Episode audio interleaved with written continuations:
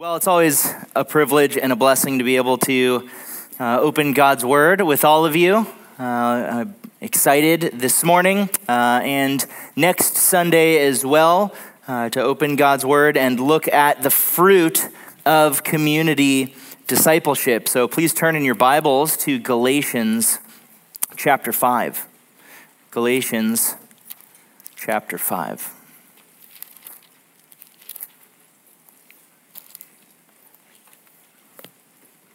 Galatians 5. It's not Galatians, that's Ephesians.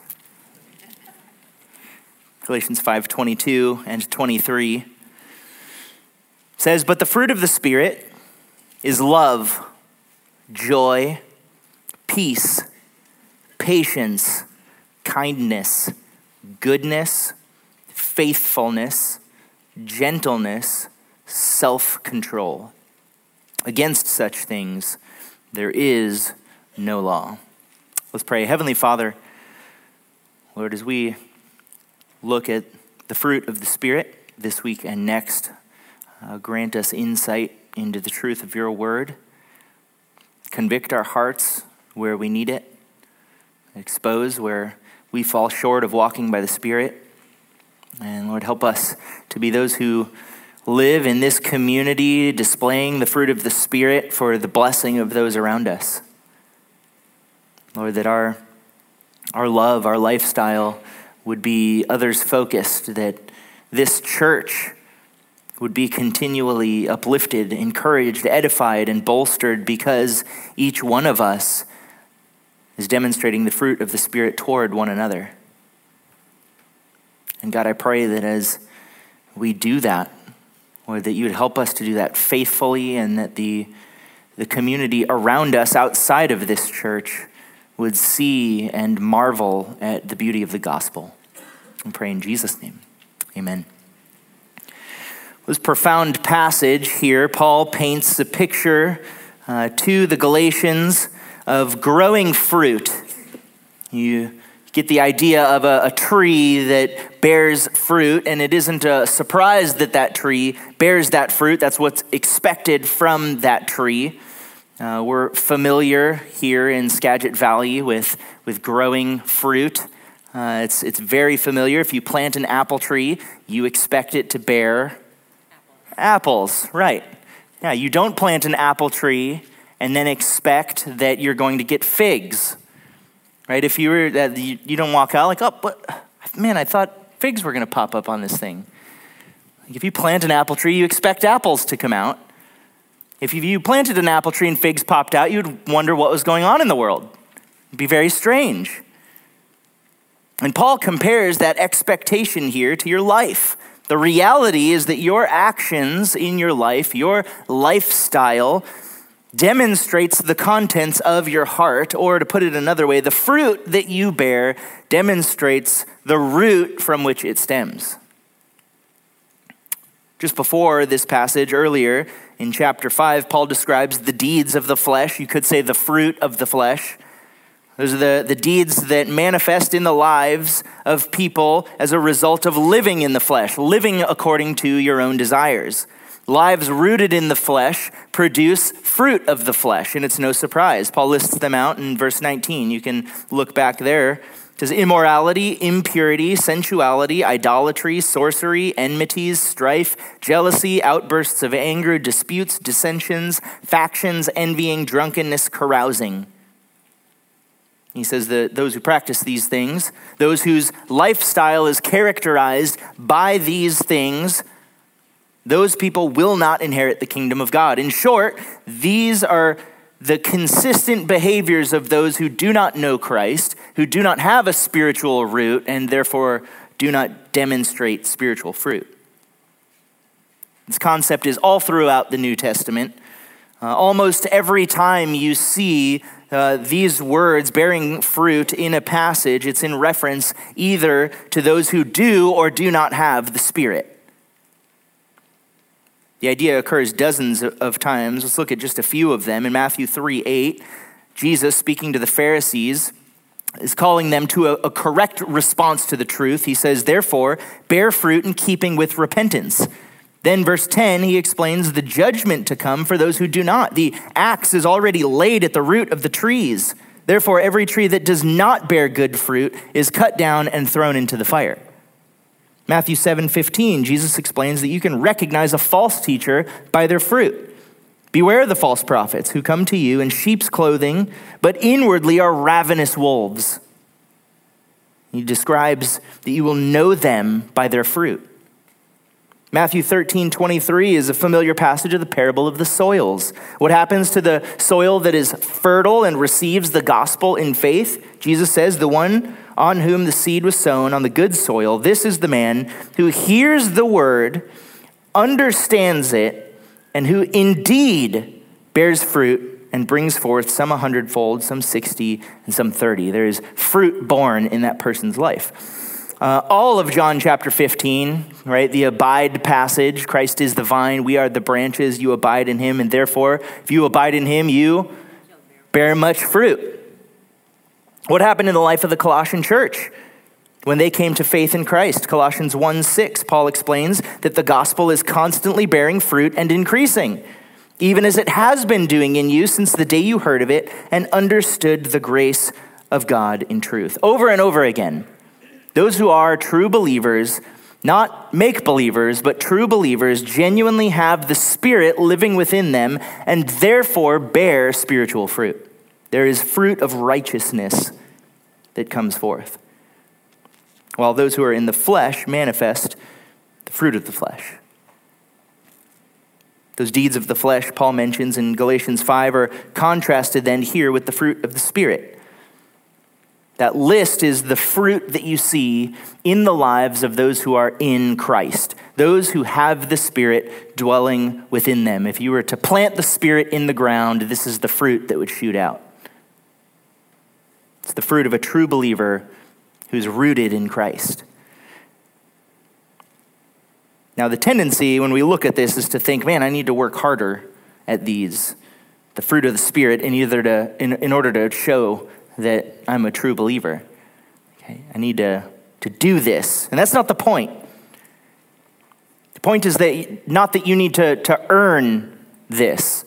It's not that you need to prove this. No matter how hard you try, genuinely, you can't make the fruit of the Spirit appear in your life if you don't have the Spirit living within you. If there is no spiritual root, there cannot be true spiritual fruit. Just like if I go and I stapled figs to an apple tree, that wouldn't mean that tree was producing figs. There may be the facade built that looks like righteousness, but in time will fade and the true root will come to light. Paul wrote to the Galatians, actually, in order to correct this false understanding of salvation. The Galatians had slipped into legalistic thinking that by keeping the law, they would earn favor with God and be saved. And so the letter could accurately be summarized by the words, grace alone. Paul wrote with the desire of accurately communicating that Christ set us free from the law and from sin so that we are, for the first time in our lives, able to be obedient. We are able to demonstrate this fruit because of his work within us, not because we're just trying really hard. Having been saved by God and then returning to the enslaving sin of self-righteousness, the Galatians were a huge concern for Paul.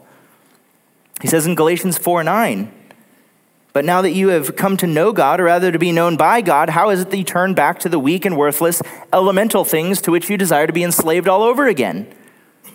They had become self-righteous, which ultimately led them to pursue the deeds of the flesh all over again. Which is why Paul gives them a reality check in Galatians 3:1. He says, you foolish Galatians, who has bewitched you? Before whose eyes Jesus Christ was publicly portrayed as crucified. This is the only thing I want to find out from you. Did you receive the Spirit by the works of the law or by hearing with faith? The answer is obviously hearing with faith. He says, are you so foolish? Having begun by the Spirit, are you now being perfected in the flesh? The answer is a resounding no. You begin by the Spirit, and then you are continually perfected by the Spirit as you yield to the Spirit through the truth of the Word of God. You give yourself over to Him and submit to Him, give your life to Him. While our temptation is sense that we need to do better to earn God's favor, that's simply not the reality of the fruit of the Spirit. And while conviction is a good thing, right? It is a necessary thing. Thinking that you need to accomplish your salvation by your works is a misapplication of the fruit of the Spirit. Now there's a balance here because you may need to grow in some of these areas. In fact, you probably need to grow in all of these areas. I know I do. But you need to do this through the strength that God provides through the indwelling Spirit, not because you're strong and you're mighty and you can do it yourself. That's just going to lead you to failure. In this passage, we see the 9 marks of a life indwelled by the Spirit. We'll cover 4 of them this week, 5 of them next week. The first is love. Love. I believe Paul starts with love very intentionally because it's the overarching and driving force behind all of the other fruit of the Spirit. All of these other aspects grow out of love. It is this love that forms the bond of unity between us in our community. Colossians 3:14 says just this, "Beyond all these things, put on love, which is the perfect bond of unity." Love within our community is what is going to keep us together. It's what's going to keep us united through good times and through bad times. It is that love that Jesus said in John 13:35, by this all men will know that you're my disciples if you have love for one another. Love unites and identifies those who are in the community of believers. There are many words used in the New Testament to describe love. The one used here is the familiar word agape. This particular kind of love is used of God very frequently. In fact, it is this agape love that is an attribute of God that partly defines who God is. 1 John 4:8 says, "The one who does not love does not know God." Why? For God is love. Love is part of God's essence. It is part of who He is. And since this love is so obviously an attribute of God, it makes sense then that those who are indwelt by God will manifest this love toward others. Galatians 2:20 says, "I have been crucified with Christ. It is no longer I who live, but Christ who lives in me. And the life which I now live in the flesh, I live by faith in the Son of God who loved me and gave Himself up for me." So Paul doesn't ignore the flesh here. He acknowledges the reality of the challenges that come with living in the flesh on the earth, but he doesn't allow that to hinder him. He doesn't allow that to define him. Rather, he lives by faith in Christ because Christ lives in him. So what is this agape love? What is agape love? It is a selfless, self-sacrificing, unconditional commitment to the true good of other people. It is a selfless, self-sacrificing, unconditional commitment to the true good of other people.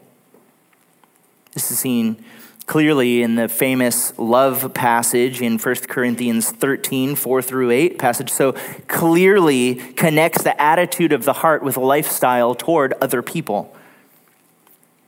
Paul says, "Love is patient. Love is kind and is not jealous. Love does not brag and is not arrogant. Love does not act unbecomingly.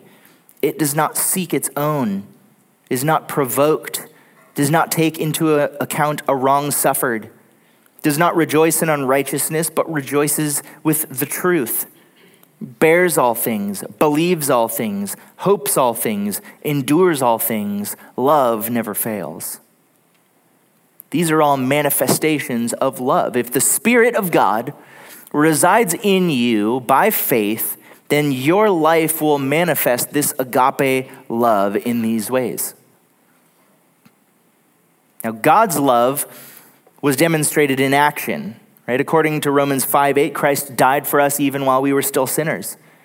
Is the love of God that compelled him to send Christ to restore our relationship with him. The overarching characteristic of love is seen in 1 Corinthians 13 is that it is self-sacrificing and selfless. It is others-focused. Every one of those attributes is others-focused. It's considering them. That's why I said it is a commitment to the true good of others. Now, this is the opposite of what the world says love is, right? The world defines love in a completely different way. Where is the focus on the world's love? It's on you, right? It's on me. The world says that love is, it's that feeling you feel when you feel a feeling that you've never felt before. Could just be that you had some bad sushi. Worldly love is selfish love. It seeks to benefit only you.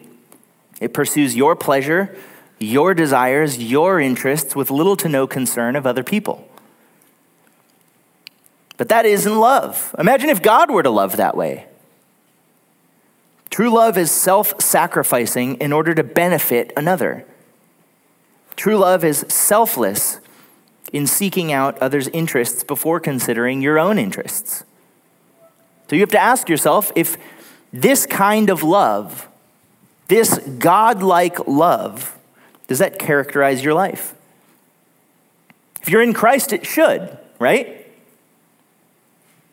It should be the natural overflow of the Spirit-filled life. And this doesn't mean that you're never going to sin. This doesn't mean that you're never going to be selfish.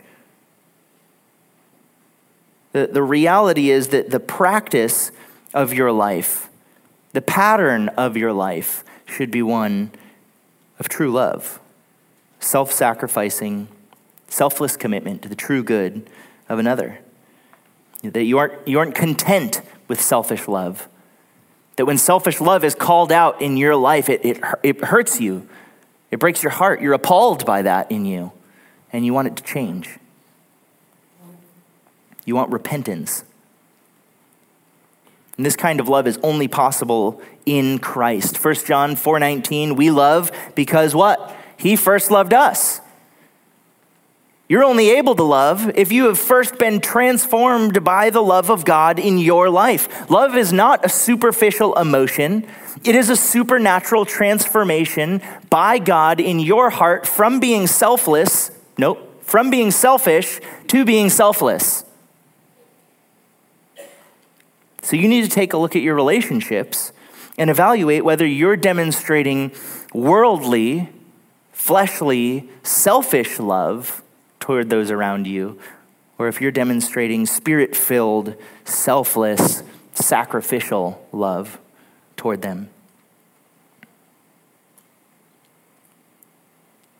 It's looking at the bowls of ice cream and deciding which one you want. That one has 3 scoops. So how does this spill over into discipleship in community? Jesus said all men will recognize his disciples by their love for one another. So, beloved, we have to look around the room, right? And evaluate how we're loving one another. If we're loving one another. One of the greatest ways to examine your own heart when it comes to your love for one another in this community of believers surrounding you right now is to ask yourself this question. When I come to church, am I more concerned with what I am going to gain while I am here? Or am I more concerned with how I can benefit others while I am here? How I can serve others? True love is going to seek the benefit of others at personal sacrifice and selflessness.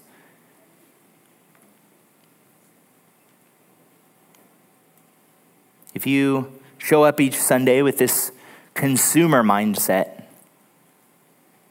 and you aren't showing this kind of love. Some of you don't spend enough time here each Sunday or Wednesday to even know if you're showing this kind of love or not. You walk in while the last song is concluding and exit while the closing song is starting. I'm like, okay. You'll have the opportunity at the ministry fair this afternoon to look at the variety of ministries going on at the church here where you might be able to get involved in serving others rather than serving yourself. So if you're looking at your life and you're like, man, you know what? I don't serve anywhere in the church. I kind of just show up on Sunday for an hour and a half and then I leave. It's a great opportunity for you to evaluate showing love to this community of believers around you.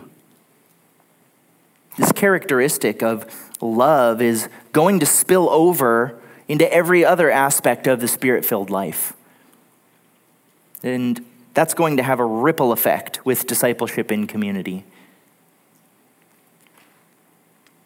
You must first demonstrate love. Second, the fruit of the indwelled life is joy.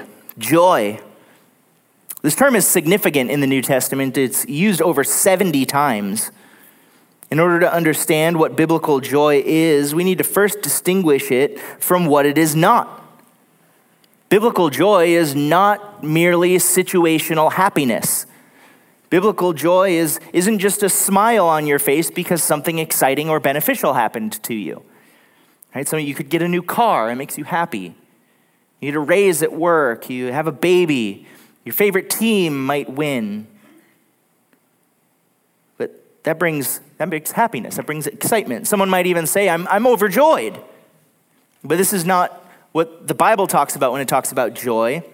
That's situational happiness. Biblical joy isn't just experiencing a favorable emotion. It isn't happiness instead of sadness. This is clear based on the fact that unbelievers experience that kind of happiness, right? An unbeliever gets a car, they're happy. Unbeliever's favorite team wins, they're happy. Right? That's just part of God's common grace on all of mankind, is that they get to experience the the happinesses of this life. The joy found in pleasant circumstances is only temporary. It's not lasting or satisfying because that experience is going to fade. The car is going to get old. Right? And that just leaves the recipient of that happiness wanting another circumstance to bring more happiness. That is what the joy of the Spirit is not. So what is it? Joy of the Spirit we see in 1 Peter 1:8. It's as though you have not seen him, you love him. Though you do not see him now, but believe in him, you greatly rejoice with joy inexpressible and full of glory. So this is the joy that comes as a result of salvation and future hope. Great joy, inexpressible joy. John MacArthur explains, joy is the inevitable overflow of receiving Jesus Christ as Savior and of the believers knowing his continuing presence. There's great inexpressible joy in that, full of glory because of what Christ has done on our behalf. That's not based on your situations. Right? That is based on a finished fact that Christ has saved you and that Christ has reserved for you a future stored up in heaven. Not only is this joy great and inexpressible, it's also permanent. It's permanent because we don't always feel happy, right? That's not you stub your toe, right? You step on a Lego. You're not happy in that moment. It's like, that's a bummer. Right, but this joy is permanent because the reason for our hope and joy is found in Christ, and it is permanent. The victory Christ has won over sin and death is permanent victory. Christ has conquered sin and death once and for all. It is finished. Joy is a gift that is granted by God to believers through the Spirit, yet it is also something that is commanded to us in Scripture. Philippians 4:4, rejoice in the Lord always, and again I will say rejoice. The fact is we don't always acknowledge or live in light of this permanent gift of joy. that has been granted to us in the Spirit, which is why we're commanded to walk in the Spirit, just as we have this command to rejoice. If the reality of the Spirit living in us is true, and the question comes up, why don't we always feel or live according to this great, inexpressible, and permanent joy that we have in him? Why? Why is that the case? We have this permanent joy. Why don't I always live in light of that permanent joy? Jerry Bridges provides a couple of hindrances to joy. First, he says the potential hindrance to joy in your life is unconfessed and unrepentant sin. The joy we experience in Christ is the result of this close relationship that we have with our Creator, that we were created to have. We were created to worship him. We were designed for that. And so when we have that, we experience that joy in him. When King David had sinned, he lived for a period of time and his joy was zapped within him. You see that in Psalm 32. He describes the difficulty, the lack of joy that he was experiencing as a result of his sin. Right? He says, when I kept silent, my bones wasted away. And finally, he was overcome with conviction, came to God in confession, repentance, and what does he say? He says, restore to me the joy of my salvation, the joy that is a result of your work in my life. So Christian, if you lack joy, you have to examine your heart and your life and ask, are you struggling to live according to the joy that God grants through the Spirit? Are you living in some unrepentant sin? Is there something that you have not dealt with? Something that you are unwilling to deal with? Something that you know is there? You just push it aside. I will stifle your joy. In this community, it could be a broken relationship that you are unwilling to mend. Personal offense from maybe years ago. It's been undealt with. Sins against others that you're unwilling to confess. These things will stifle your joy. Another hindrance Jerry Bridges mentions is misplaced confidence. Misplaced confidence. When Paul commands joy, he says, rejoice in the Lord. He's very specific that the believer's joy is to be found in the Lord and not in anything else, and not anyone else, not anywhere else, in the Lord. And specifically in the context of Philippians, Paul has just contrasted the joy found in the Lord with putting confidence in the flesh. It's very easy to look at yourself and feel like you can take joy in your own accomplishments. This can happen maybe as you see spiritual growth taking place. Maybe someone compliments you on something, and you begin to pridefully attribute that to yourself. Like, yeah. That was pretty cool. Instead of thanking God for changing your life through the power of the Spirit dwelling in you, without which you would otherwise continually run after sin. Right? Pride comes before a fall. You see progress in your life. Maybe it's consistent time in God's word. Your prayer life has just really been bolstered lately. You've been serving a lot. Maybe you've conquered a specific nagging sin for a prolonged period of time. Where does your confidence go? Is it wow, yeah, man, I'm doing great. I'm doing really good lately. I'm a pretty good Christian. And you should be praying, Lord, thank you. Thank you that I don't just keep running back to that sin. Thank you for helping me. Thank you for empowering me to walk away from that. Thank you for empowering me to be obedient. God, I pray for tomorrow, because I know that tomorrow I'm just as susceptible to run right back to that sin. So help me, Lord. Another hindrance that I'm adding is a lack of time in God's word. lack of time in God's word. If we're to pursue the enduring joy that is found in Christ, that is done in part by spending time in his word. Romans 15:13 says, "Now may the God of hope fill you with all joy and peace in believing, so that you will abound in hope by the power of the Holy Spirit." So God will fill with joy and peace in believing. In believing. So I've spent a lot of time with people who struggle to realize that joy is found in Christ, and yet they recognize that joy is in Christ, but they spend no time with Christ. They spend no time in God's word, or when they do, it's treated like a checklist. Right? Spent my 5 minutes in the Bible today. Check.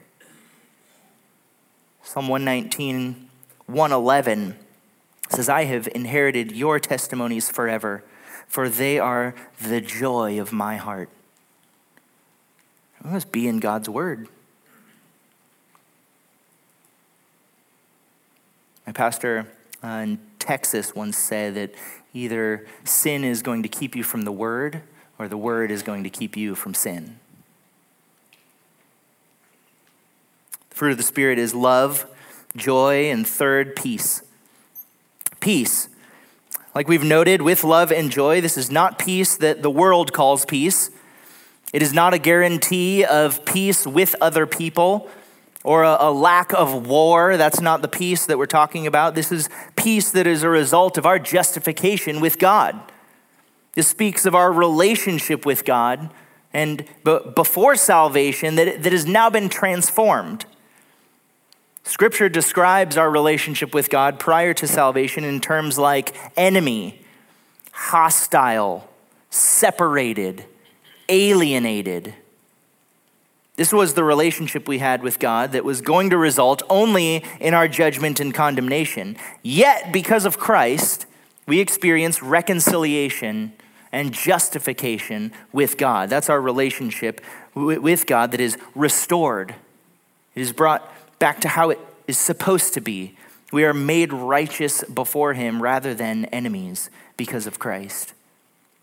This is what Colossians 1:19 and 20 describes, saying, "For it was the Father's good pleasure for all the fullness to dwell in him, and through him to reconcile all things to himself, having made peace through the blood of his cross." This peace with God that we are granted through Christ then manifests itself by the Spirit in our lives and in our community as peace with other people. All right, we pursue peace as a result of having been granted peace with God.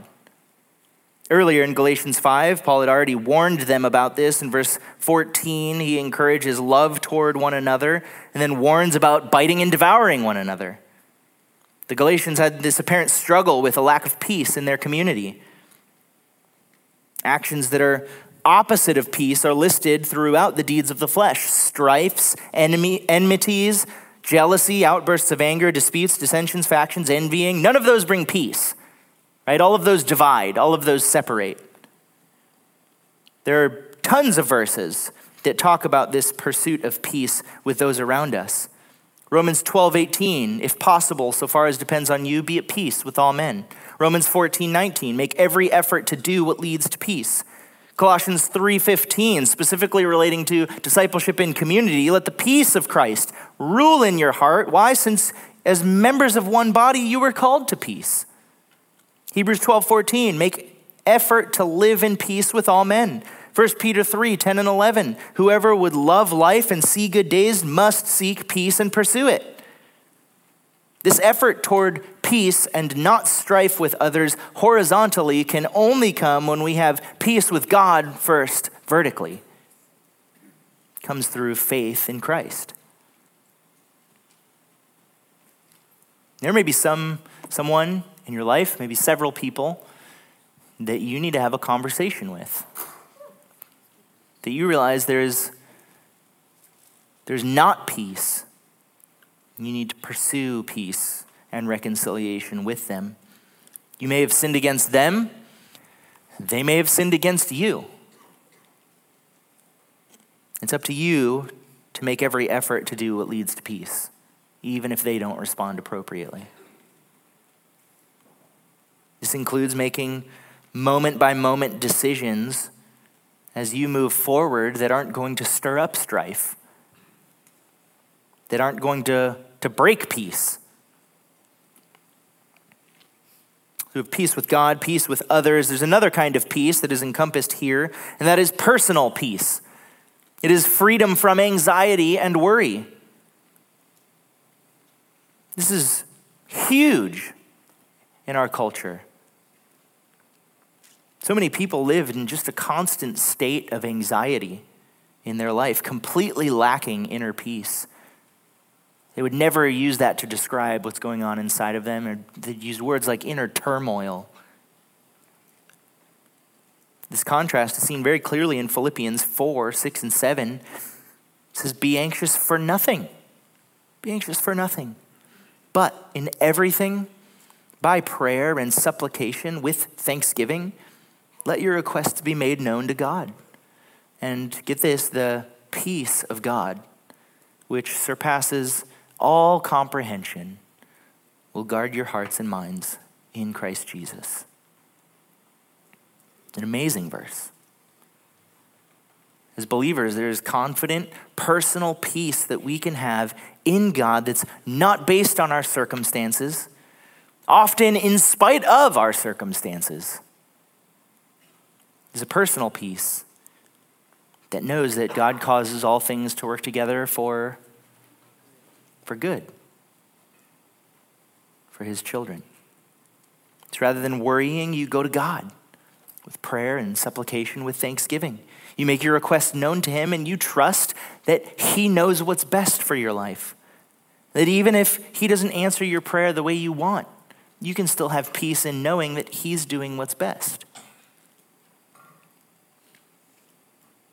In Christ, there is peace with God, peace with others, and personal inner peace. It is supernatural.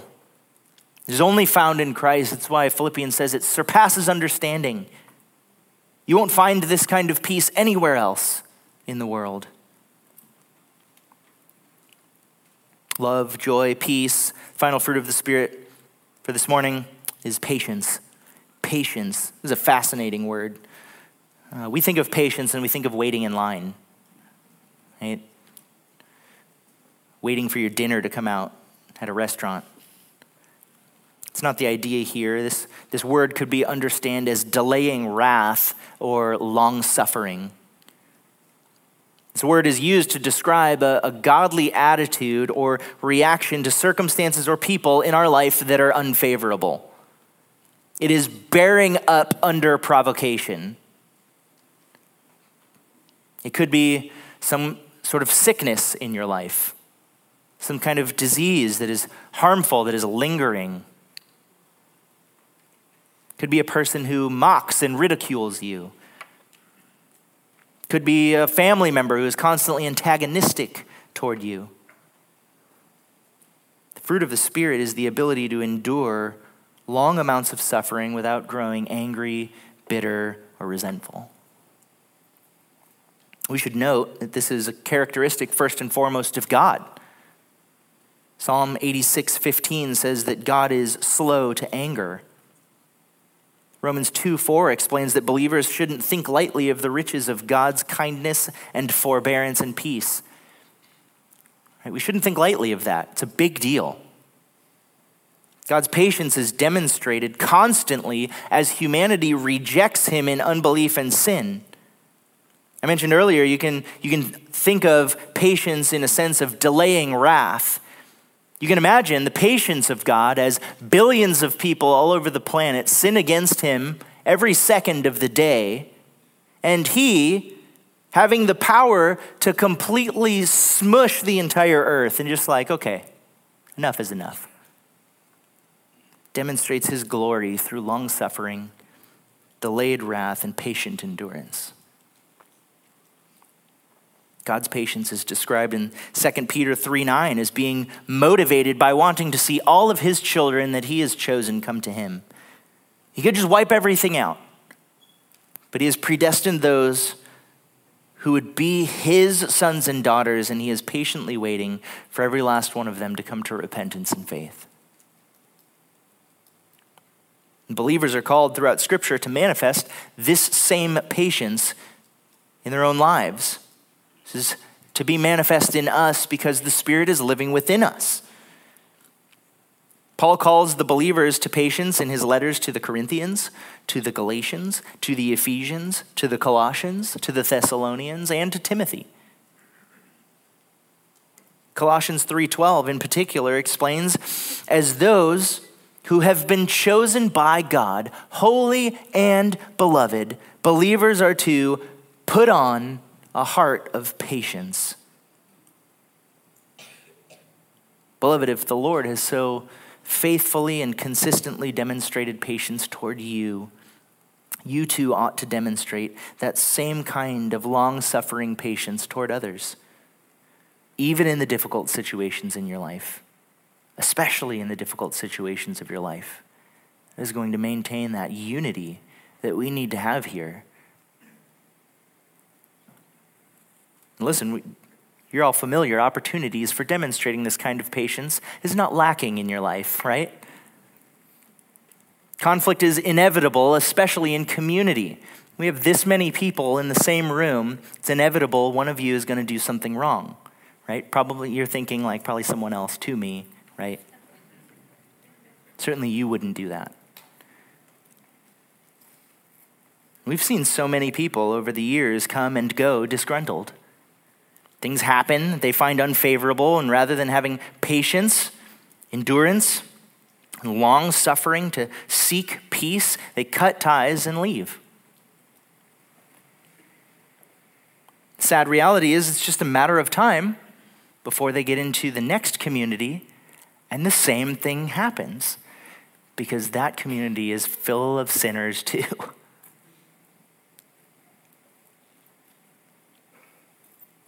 The nature of living among sinful people. Beloved, if we aren't walking together, united by the Spirit of God, encouraging one another in these things, then the cracks are going to inevitably spread and splinter us apart. It's only through the supernatural power of the Holy Spirit living within us that we're able to be long-suffering through difficult circumstances. So how do we do this? I'll give you some practical thoughts from Scripture. First, from this passage in Galatians, you need to walk by the Spirit. Walk by the Spirit. This is continually submitting yourself to the Spirit, to the will of God and the power of the Spirit in your life. Is demonstrating dependence on the power of the Spirit by pursuing obedience that is saturated with prayer and commitment to the truth. And walking by the Spirit, you're not going to carry out the desires of the flesh. It is fleeing from those things and running to the Spirit. The flesh would rather explode with anger or sit silently in bitterness or flee from difficulty. The Spirit is going to love, is going to rejoice, is going to seek peace with great patience. Second, remember the character of God. But all of these, we have to look to God and we see the perfect picture of what this looks like as he demonstrates these qualities toward us. In the midst of suffering, it's easy to forget that the Lord is sovereign and in control of all things. And that includes the difficult circumstances of your life that he means for your growth. That's what happened to Job. After a long time, Job patiently endured for a long time, didn't he? But after a while, he began to question God. God steps onto the scene, and rather than explaining the situation to Job, he just reminds Job of his character. It's like, Job, this is who I am, and you can trust me. God works all things together for the good of those who love him. We can trust him. It's what Christ did, 1 Peter 2, 21 through 24. Since Christ also suffered for you, leaving an example for you to follow in his steps, who committed no sin, nor was any deceit found in his mouth. While being reviled, he did not revile in return. While suffering, he uttered no threats. What did Jesus do? He kept entrusting himself to him who judges righteously, and he bore our sins in his body on the cross so that we might die to sin and live to righteousness, for by his wounds you were healed. If you're in Christ, you can trust that everything God does in your life, everything is for his glory and for your good, even if you can't understand it. That helps to patiently endure in the midst of suffering. Third, recall regularly God's patience with you. I mentioned this earlier. God demonstrates this to us so much every single day. We need to recall this to mind as motivation for us to live patiently as well. Fourth, demonstrate the character of God when you have patience with others. And as you do that, that is a picture of the gospel to the world around you. This can be a profound witnessing tool. People are going to take notice out in the community, in your workplace. They're going to notice as you go through suffering, whether it is relational, physical, emotional, or personal suffering, if you have patience in this, if you have rejoicing in that, that's not normal in our world. It provides you the opportunity to share the gospel, to point them to the only supernatural way that you can have these fruit of the Spirit: love, joy, peace, patience, and the rest.